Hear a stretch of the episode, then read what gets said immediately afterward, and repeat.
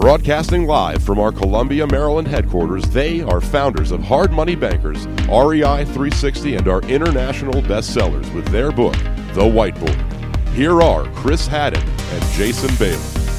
Hey everyone, Chris and Jason here. Today we are discussing the many different motivations for buying and owning income real estate.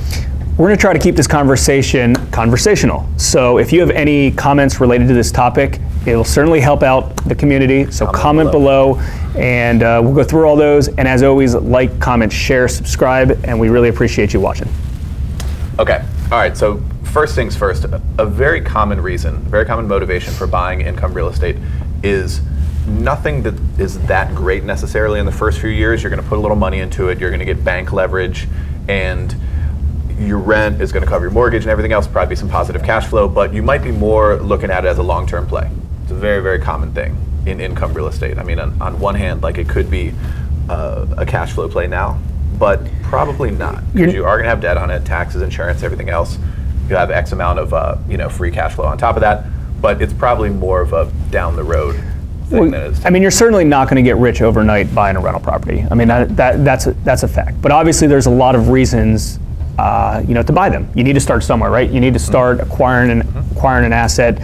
Um, it's obviously a way. It's an asset you can actually buy with a leverage piece, and most assets you cannot buy like that. So it actually ma- makes it makes it easier. So it doesn't really matter if you have a full time job and you're looking to maybe make another 300 or 500 dollars a month rental properties are great for you. Or on the other side of things, if you already have enough household income that's coming in and you want to acquire long-term assets and you want to take that positive cash flow and maybe put that towards reducing your debt on it, that's an option as well. Yeah, I mean, think about the long-term play of when you're setting up for retirement and you have your IRA and 401k, whatever it may be.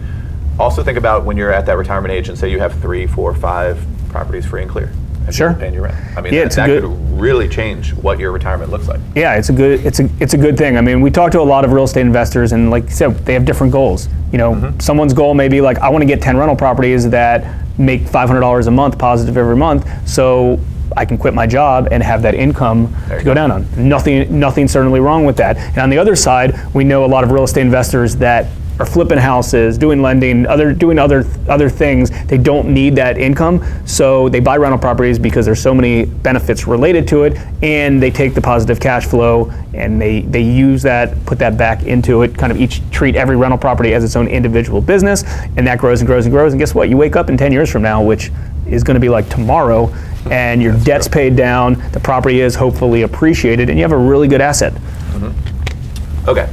Number two, another very good reason for buying rental properties is simply because you need a place to put capital. Hopefully, you know, at some point you'll be in a position where you have cash and you need to put it somewhere, and you might not want to deal with the volatility, uh, volatility of the stock market. You might not have a whole lot of investment options that you'd like, and this is a good one. You know, you're going to get maybe single digit, maybe even double digit appreciation, and then you factor in um, the uh, tax benefits and then also appreciation over time, it can simply be just a good place to put cash. If you've ever heard us talk before, you know that we value every dollar that you have very seriously and you should put a value to that money. So it doesn't matter if you're getting bank leverage on these things or if you're putting up all the money, let's say you have $100,000 and you're not 100% sure where to invest it in hey, it may be a good investment to buy a rental property for $100,000 that spits out $1,000 a month in positive cash flow and po- positive income. That's that's a thing. But the one thing that you really do need to be aware of is you need to figure out what your money's worth. So if you're putting up $100,000 into any investment and you're getting a very small return, and then you kind of calculate it backwards and you say, well, I'm only getting like a two or three percent return on my money.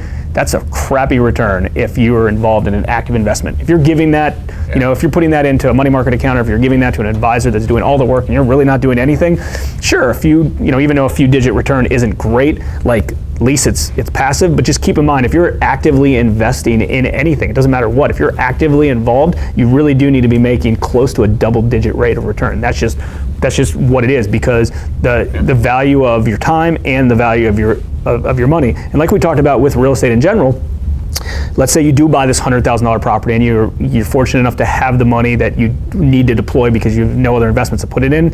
And that's great. You're getting a good return on that. You can calculate what rate of return you're getting for your money on that. But on the other side, let's say you get bank leverage and you get 70% or $70,000 on this $100,000 piece of real estate and your bank's giving you money at like 5%, which is good. And you know, cash flow is great. You have a, a really good return on that. Well, keep in mind, if you have to put in that extra $30,000 of your own hardworking cash, you need to make sure you're getting a return on that money. So when we talk about the terms deploying capital, you need to really treat your money as investment money, right? You know, there's no point to put it in there just to buy a property. It's just like any asset or it's anywhere you're deploying money into. You need to take your your personal money into really strong consideration to make sure you're getting a return on your dollar. Yep, for sure. Okay. Next one. Let's talk taxes. Of course, Jason and I are not CPAs, and anything we talk about just informational. Consult your professional, etc. Um, it's common knowledge that income real estate can be very beneficial tax-wise. It's one of the very, very few things where you can be cash flow positive, but have a write-off, like tax negative. It's you know uh, bringing down the rest of your other income, and it's a unique thing in that way. And a lot of people, for a long time, a lot of wealthy people in the U.S. have used it for exactly that in addition to whatever appreciation, whatever cash flow it may be, you can just have to pay less taxes on your other income because you own it, which Yeah. is pretty cool because of the whole depreciation thing. Um, yeah, in addition to the other benefits, I mean, some people use it for that alone. They know that they're going to have to pay X amount less in taxes because they own these few properties over here. Yeah, I mean, you have, you know, one property, depreciating one property doesn't really do too much to your tax basis, but, you know, you have a lot of Yeah. properties over time and they grow and they grow and they grow. You know, it ends up, it, it ends up being a big deal. It, it, you know, it ends up being a really big deal and, you know, it's, a, it's for, fortunate as of now, we have that, you know, ability to, to uh, de- depreciate rental properties Yep. our, inve- investment properties in general. And then, you know, you never know. You know, there's different theories of what do you do as these properties, uh, you know, appreciate. And you know, some philosophies is, hey, I always want to trade up to another asset class, to a better and a higher asset class, doing 1031s and things like that. So you say, hey, I've got a, prop- a crappy property that maybe has hit has hit its capacity of what it's capable for doing for me.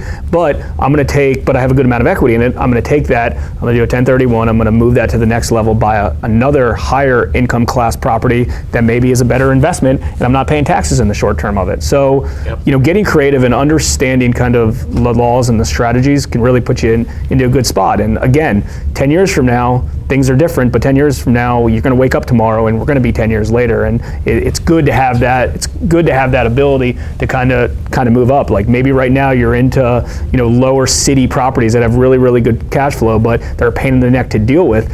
Well, you know what? Maybe you don't want to deal with that in the future, and you can cash those in. Maybe at $500,000 in equity and you buy a nicer property in a better area, you buy that in cash with earnings from equity. You're not getting taxed on that, um, you know, at the time of the transaction. Maybe in the future you do, but you know, there, there, there's options.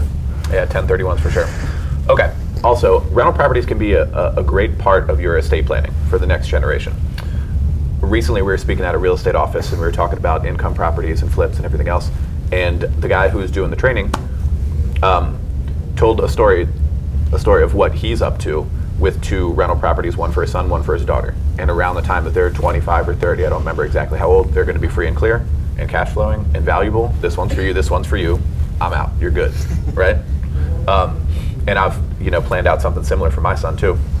We also heard another story.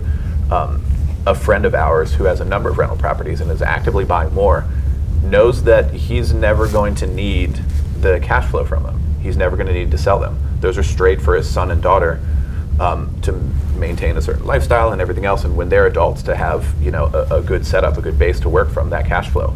A, a lot of families have done that over time. So you can even be buying rental properties knowing that none of the money's for you, which is a pretty cool thing to think about. Yeah, I think it, I think there's a lot of strategies, and it's really depending on what you want. But I mean, think about it. There's not many assets that you know. I mean, you're. I'm hoping you're investing in assets, 401ks or maybe other businesses or whatever the case is on a regular basis with any money that you have. But a few things like we talked about, this is an asset that you can leverage. Um, and the other part about this asset is just like anything you invest in, there's not many of them that spit out all that much money on a regular basis. You know, most assets that you're investing in are for long-term purposes anyways. And you know, why not consider real estate and rental properties the exact exact same way? I mean, we're trying on a personal level, we're trying to grow our, you know, we don't need the income from you know, our rental, pro- rental portfolio on a regular basis. So our goal between the income that's coming in, the depreciation we're taking, and some other things, we're trying to get as close to break even as possible on these things, you know, so we don't have to pay taxes on income and things like that with the depreciation. And we've tried to get creative on that, so it's kind of a self a self-growing machine.